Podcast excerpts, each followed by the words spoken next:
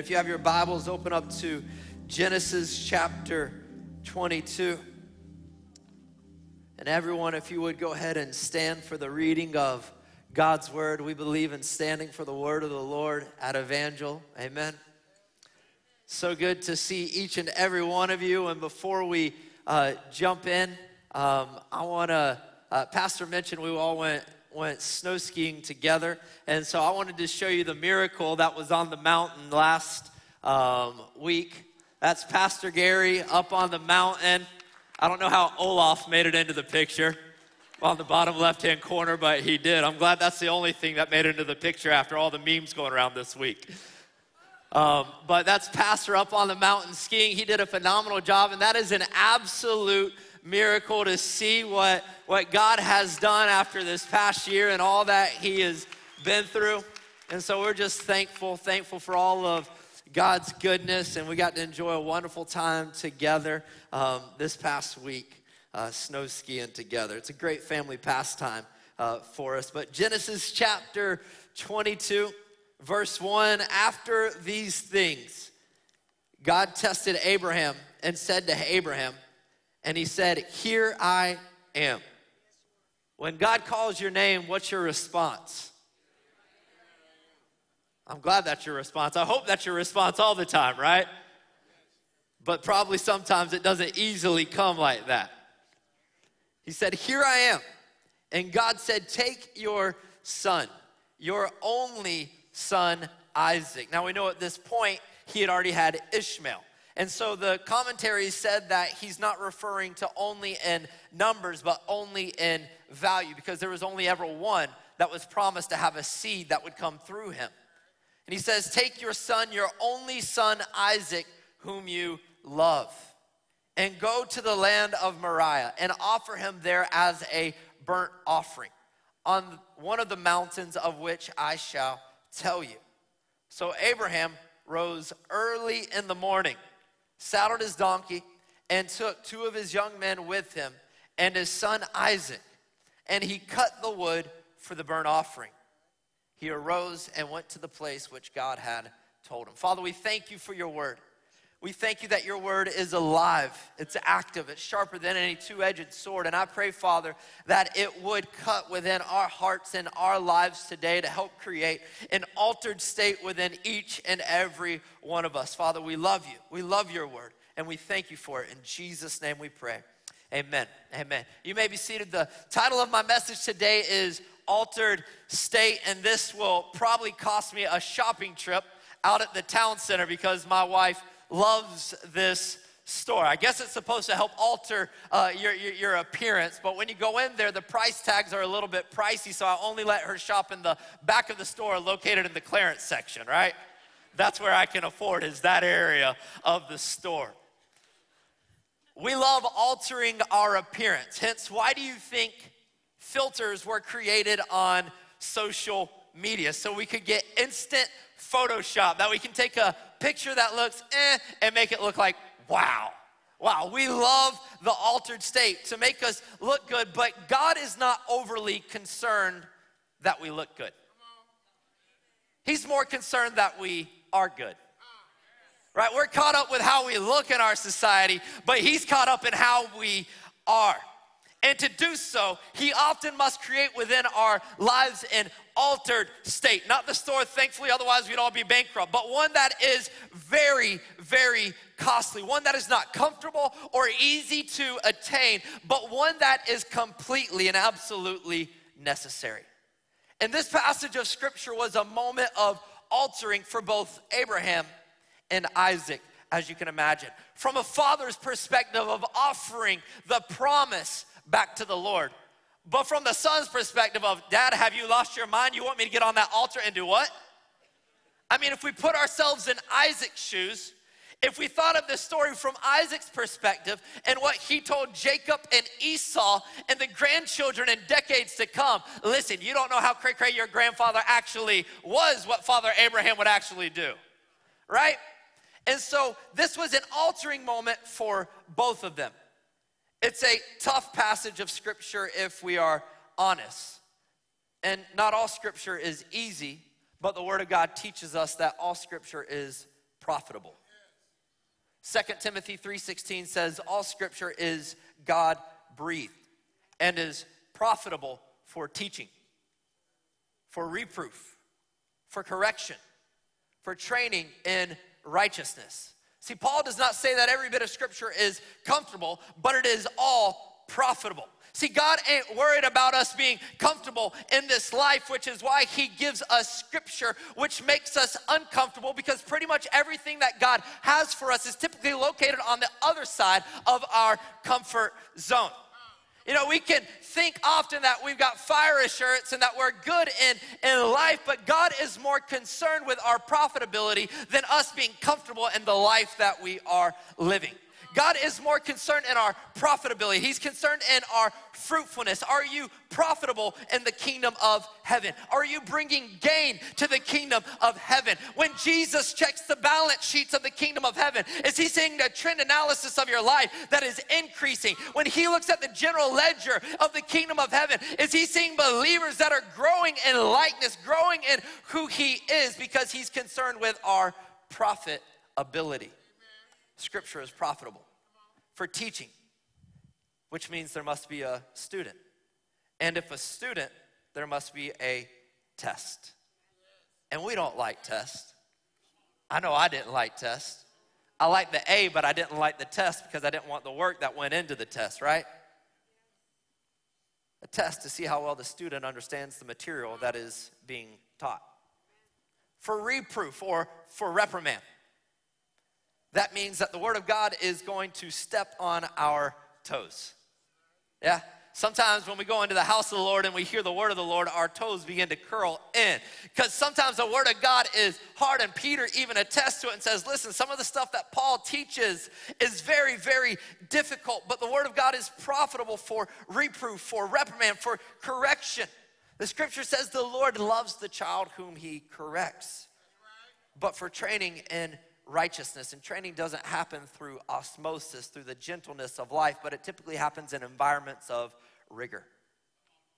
Training is not easy typically, it's more like a boot camp. So scripture ain't always comfortable, but it is always profitable. God work ain't always comfortable, but it is always profitable. And this is where we find ourselves in Genesis chapter 22. God is testing Abraham to create an altered state. God asked him to offer his son as a sacrifice, and although he does not allow him to go through with it, in fact, God has never been in favor of nor desired human sacrifice, which is why our hearts break for the 61 million children who have been offered on the altar of Roe v. Wade, which is institutionalized genocide. The greatest genocide in human history up to this point was the Holocaust, then Roe v. Wade. And the Holocaust was only 10% of what Roe v. Wade currently is. God will never be in favor of child sacrifice and will severely punish those who enable it. And God, in this instance, is asking Abraham, not allowing him to go through with it, but he asked him to offer his son.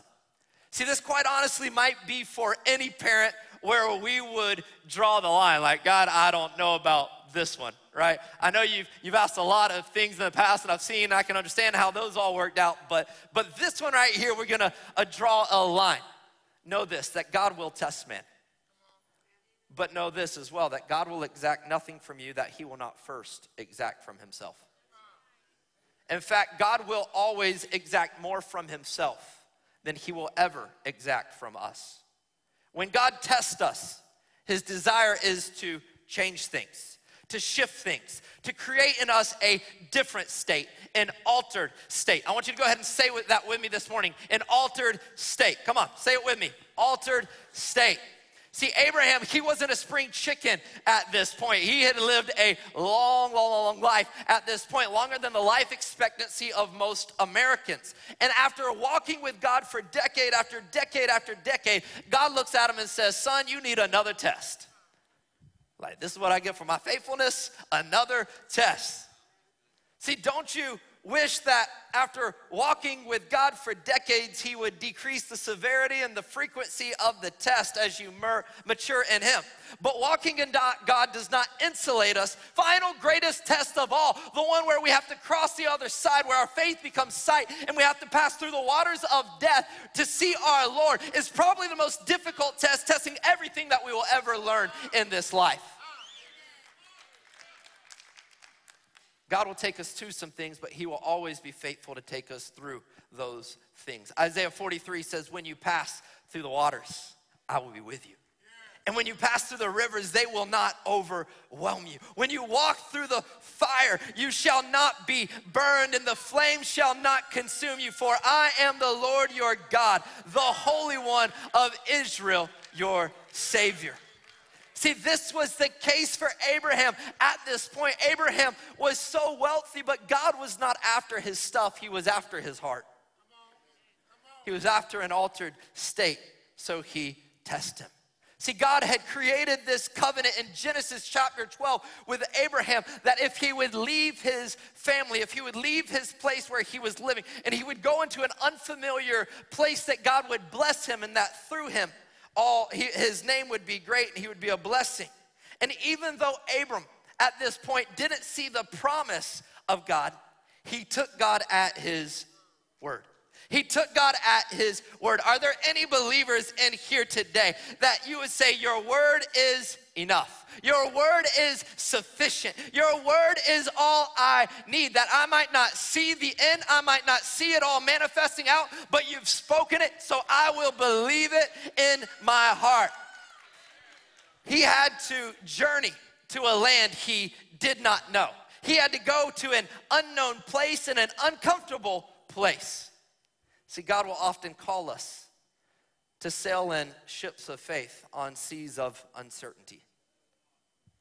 He'll often tell us to get into this ship, this beautiful ship called faith, but he'll allow us to sail on the sea of uncertainty. And it's in those seas that he will test us.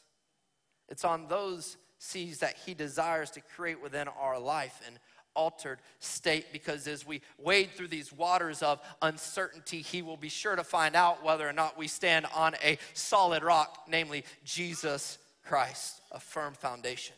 See, God told Abram, Take your son, your only son, Isaac, whom you love, and go to the land of Moriah and offer him there as a burnt offering on the mountain of which I shall tell you. The Son whom you love, the Son who is the heir, the Son who is to become a nation, the Son in whom the promise rests.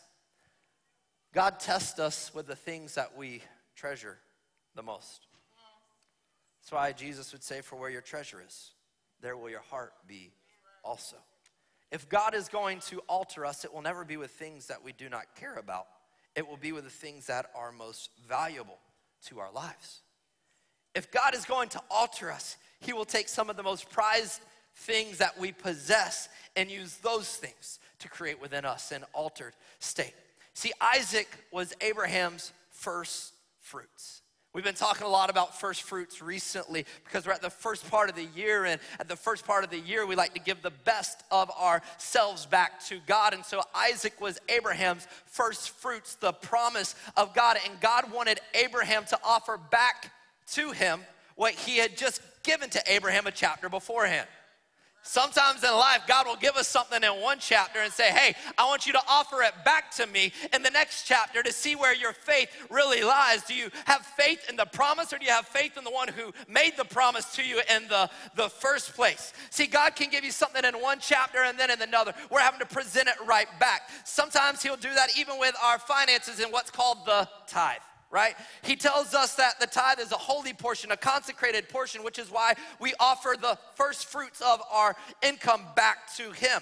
Our God is a God of the first fruits because first fruits unlocks God's covenant blessing on the rest of our lives. Why do we fast at the beginning of the year? Why do we give the first part of our day to our Lord when we wake up? Why do we invest our offerings at the first part of the year? Because God is a God of first fruits. And God calls Abraham to offer Isaac as a sacrifice, a first fruits offering. See, God doesn't allow Abraham to actually sacrifice his son, he just asks him to offer his son. God will never allow you or never ask you to sacrifice your family, but just always be willing to offer them back to the one who gave them to you in the first place. Romans 12, 1 says, I appeal to you, therefore, brothers, by the mercies of God, that you present your lives as a living sacrifice, holy and acceptable to God, which is your spiritual worship. See, God does this to test Abraham. And what does Abraham do? He obeys. I love what one writer one commentary would remark about. He would say, as he walked toward Moriah, Abraham, with Isaac, Abraham must have felt confused and heartbroken beyond words. He didn't understand all that God was doing, right? None of us would understand all that God is doing in that moment, but he didn't know what God was illustrating for God's people for all time, what justifying faith actually looked like. He didn't know that this act would foreshadow the sacrifice of God's only son, a son who would end up not being spared because he was the provided lamb for all of mankind, the lamb slain from the foundation of the world. He only knew that God knew what he was doing. And that's what faith is. Even though we might not know what he is doing, we trust and believe that God knows what God is doing. That's what faith is. It's not us having an assurance in ourselves and in our understanding and our ability to comprehend the mind of God. Faith is knowing that God knows what He's doing and trusting Him in spite of what everything else may look like. He only knew that God knew what he was doing and that God could be trusted to keep his promise, even if it appeared like his promise was going to die. And God proved himself faithful to Abraham, and he will prove himself faithful to us as well. So, what does Abraham do? He obeys. God's test resulted in Abraham's obedience. I want you to think of this. He goes and he gets the donkey. Abraham was a wealthy man, he gets it out of the stable. He goes, knowing in his mind what he's having to do, go up the mountain to offer his son as a sacrifice. He puts a saddle on the donkey. He makes sure he's got provision for the journey, right? He's getting the fire, he's getting the knife. He goes and he chops the, the wood, right? He's getting all of the provisions necessary ready for this journey that he's about to embark on to offer. He obeys at the highest level. How do you respond when God tests you? If one of our, our, our brother, and if you will sit back there with our sister, please. Um, when God makes a covenant of extreme blessing, you better be ready to walk in extreme obedience. I want you to think of this God made a covenant of extreme blessing with Abraham. And when he did, we better be ready to walk in extreme obedience to the one who gives us the covenant. Verse 4 Abraham tells his servants, Stay here with the donkey while I and the boy go and worship, and we will come back. If this is the first time that you had read this story, if you hadn't grown up in Sunday school with the felt boards and all of that good stuff, you wouldn't know the end of the story. Sometimes our knowledge it takes away the impact of what some of these stories are in the scripture. And so when we read this, we'd be calculating in our mind and thinking in our mind, what is Abraham talking about? He's getting ready to go and offer his son as a sacrifice. What do you mean he is going to come back with him? You would be curious about what Abraham says. Abraham is prophesying to his promise. Abraham knew that in spite of the test, God had already made him a promise. And if God had made him a promise, he knew in faith that God would be sure to have provision for the promise to come a reality in his life. And I'm here to tell you today that if God has made you a promise, he will make the provision necessary to fulfill the promise, each and every promise that he has given into your life. When he makes extreme covenant, if we will walk in extreme obedience, he will provide everything that is needed to fulfill the promise that He has given. We just got to hold on to our faith. At times, our faith will require us to lay the promise up on the altar to show that we're not trusting in the promise, we're trusting in the God who gave the promise to us in the first place. See, the promise had to get on the altar. The promise looked like it was gonna die. And what does Abraham do? He prophesies to the promise. I don't know how we're gonna come back. I just know we will come back. Sometimes we don't know how we're gonna get from point A to point B in life. We just know that if we will embark on a journey with God, He will be sure to take us, that He who has brought us will be sure to lead us all the way through. You just got to have the faith that He will take us through it. He says, Seek first the kingdom of God and his righteousness, and all things will be added unto you. Abraham believed God, sought the kingdom of God first, and it was credited to him as righteousness. Listen to what he does. He grabs his son named Isaac, and what does he do? He takes the wood that was gonna be used to build the altar and he lays it on his son's Isaac back. And they begin to ascend up Mount Moriah, giving a picture of what's to come a thousand years later when Jesus Christ also would take on himself a cross given by the Father to the Son and would begin to ascend Mount Moriah to atone for the sins of all mankind. Verse 7. There's so much here. Isaac even asked his dad, says, Daddy, where's the lamb for the sacrifice? We got the wood, we got the, the fire, but what about the lamb? I love Abraham's response. He says, Son, God will provide for himself the lamb. God will provide for himself. I want you to say that God will provide for himself. See, we cannot ever we cannot ever give God what God demands and what God needs. He's got to provide for himself the thing that he demands. And he did so because Jesus was the lamb slain from the foundation of the world. And then it was fulfilled on Calvary 2,000 years ago when Jesus became the sacrifice for God Himself because God will provide for Himself the very thing that is needed. What are you communicating, mama and daddy, to your posterity when times of testing come, when things get difficult, when we have years of 2020? Are you putting your faith in, in Jesus or are you allowing the fear to overshadow your faith? This is faith. He's prophesying to the end. Even when we have to surrender our promise, we must continue to prophesy life over the promise.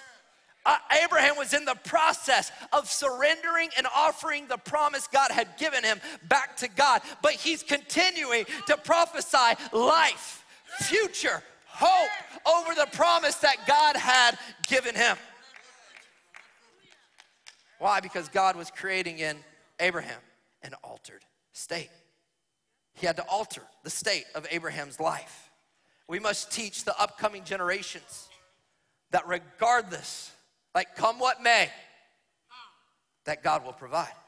God will provide for himself the lamb. God became the very thing that God needed. God became the very thing that God needed. God became the very thing that God needed. He knows my needs and He will become, right? He became so I can become. He is going to provide everything that is needed in my life. He will take care of everything that is there. What are we communicating to our progeny? What are we communicating to our posterity? Are you teaching that even when He's altering us, He still will provide for us? Verse 9 Abraham, he arrives to the place of sacrifice and lays his son on the altar. And as he is preparing to slaughter his son, the angel of the Lord calls and says, Abraham, Abraham, do not touch him, for I know that you fear me. Such a tough passage. Abraham looks up, sees a ram caught in the thicket, takes his son off the altar and sacrifices the ram. So we get the term substitutionary atonement. When we should have paid, but God created a substitute. We can never repay the debt of sin. We can never repay the debt of love that we owe. It's impossible. That's why God provided for himself the very thing that was needed to take away your sin and to take away my sin. So Abraham called the name of the place, the Lord will provide. And so it is said, On the mount of the Lord it shall be provided. Worship team, if you would come to the stage. Sir, ma'am, God has a substitute ready for you today. If we will just lay down our lives, if we will just offer back to God the very thing that He gave us in the first place, He has a substitute. Where does it take place on Mount Moriah? Mount Moriah, I want you to listen to this as the worship team is coming. Mount Moriah is no ordinary mountain. Because of this, it was named the mountain on which the Lord will provide. On this mountain, King David would buy a threshing floor and would make a sacrifice for Israel, in which a plague would be stayed from coming over the rest of Israel. On this mountain, the same spot, on this threshing floor, the, the, the mountain where the Lord will provide, King Solomon built the temple, and thousands upon thousands upon uh, uh, of lambs were sacrificed so that there could be a sin offering made to a, a holy God. And then on this mountain, Mount Moriah, where Isaac was going to be sacrificed, there was a hill that would be called Calvary, where the Lamb of God, Jesus, he would be crucified for the sins of the world. Why? Because God will always provide for himself the very thing that is needed. He will not ask us to offer that to him. Only he himself can bear the sin and the shame that we have on our lives. On this mountain, God would fulfill the covenant with Abraham and blessing the nations of the world with an open door to salvation for all mankind. Church, when our God makes a covenant, he keeps it. But watch this. In our obedience, He will often expand it. God made a covenant with Abraham. But when Abraham obeyed, He expanded the covenant. See, God initially told Abraham he would be a great nation, number one. And that was when he would journey to modern day Israel.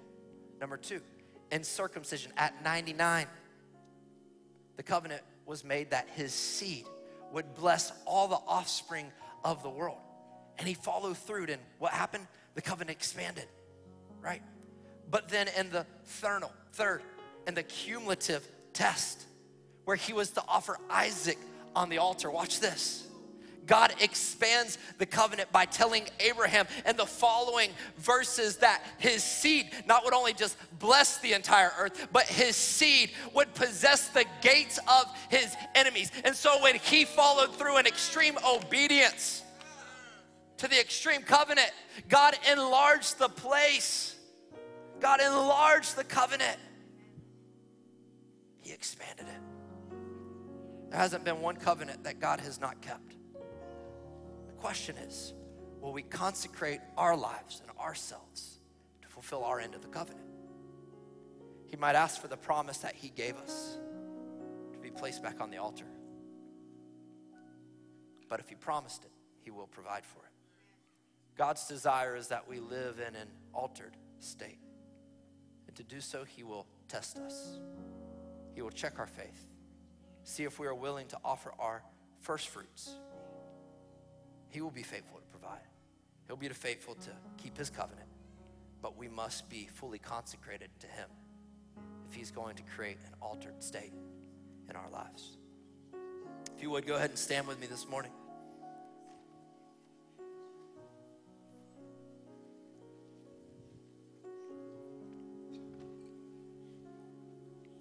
It's January. It's first fruits. It's fasting consecration time. It's about the altar. Are we willing to get on that altar this morning?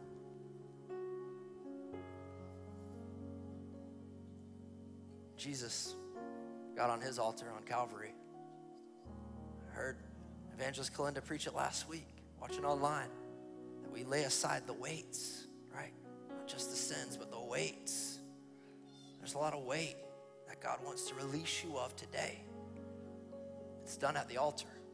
It's done at the altar. So, with every head bowed, eyes closed this morning, if you're here and there's things that you need to surrender to the Lord at the altar, this morning, I want to pray with you.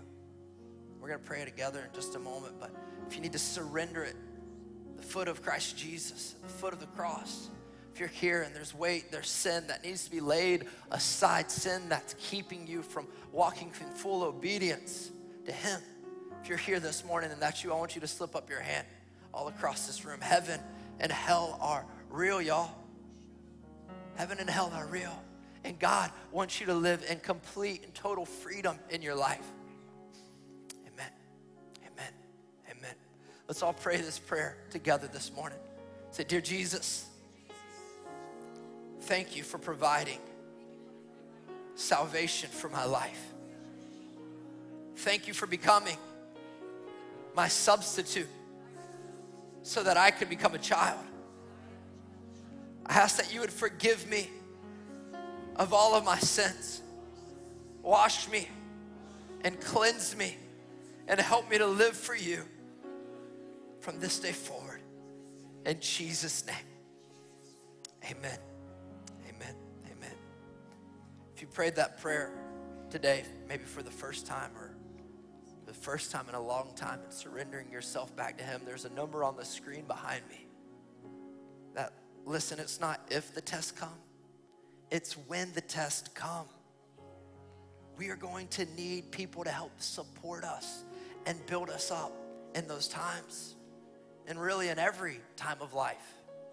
That's why spiritual growth, what we call discipleship, help, happens best in the context of life giving community. We need to, and we want to help you take that next step forward in life, which is why we are so passionate about you texting that number or putting in a card just because you got to have help in taking that next step forward. God has not intended you to live alone and to be alone, but to grow in Him.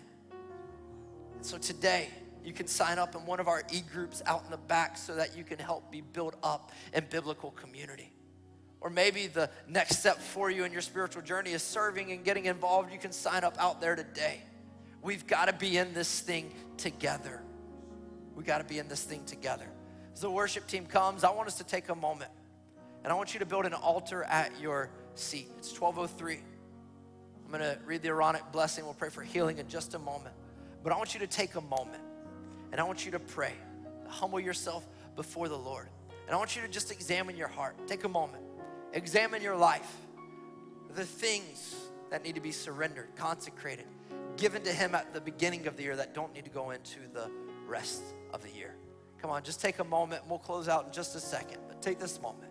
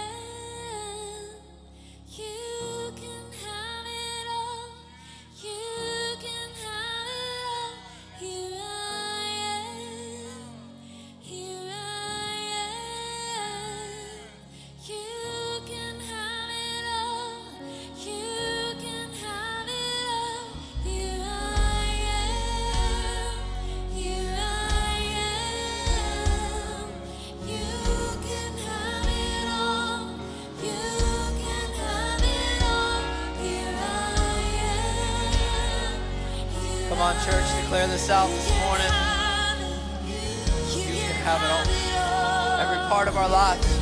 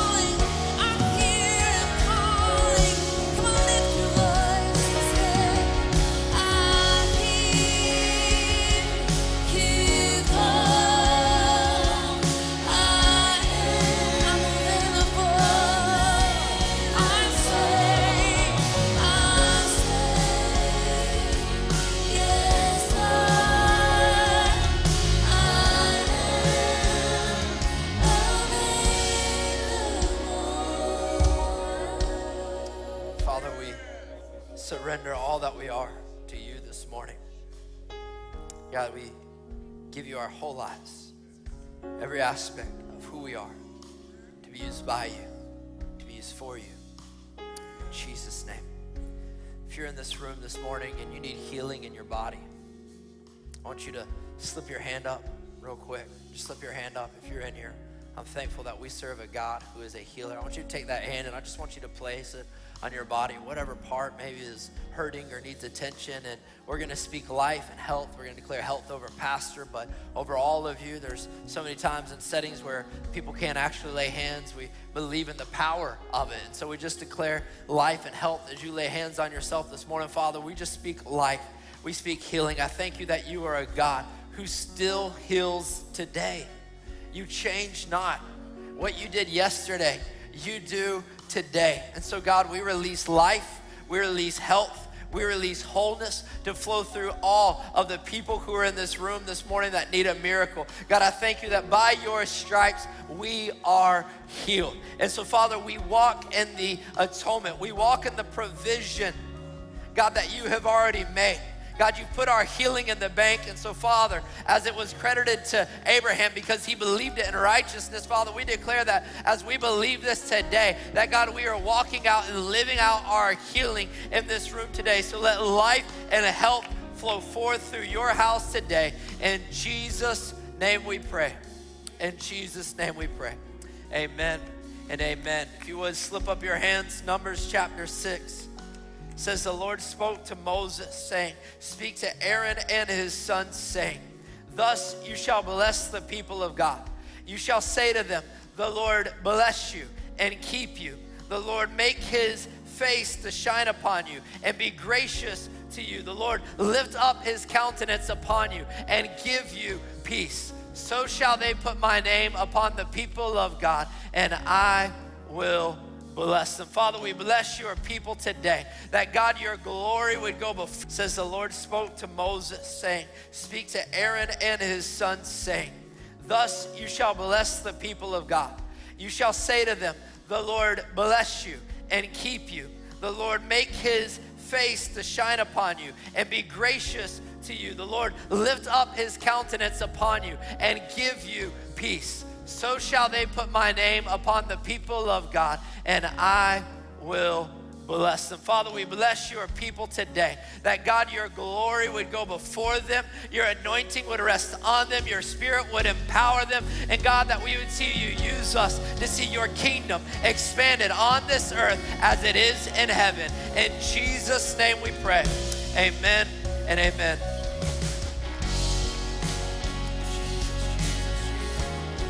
Da da da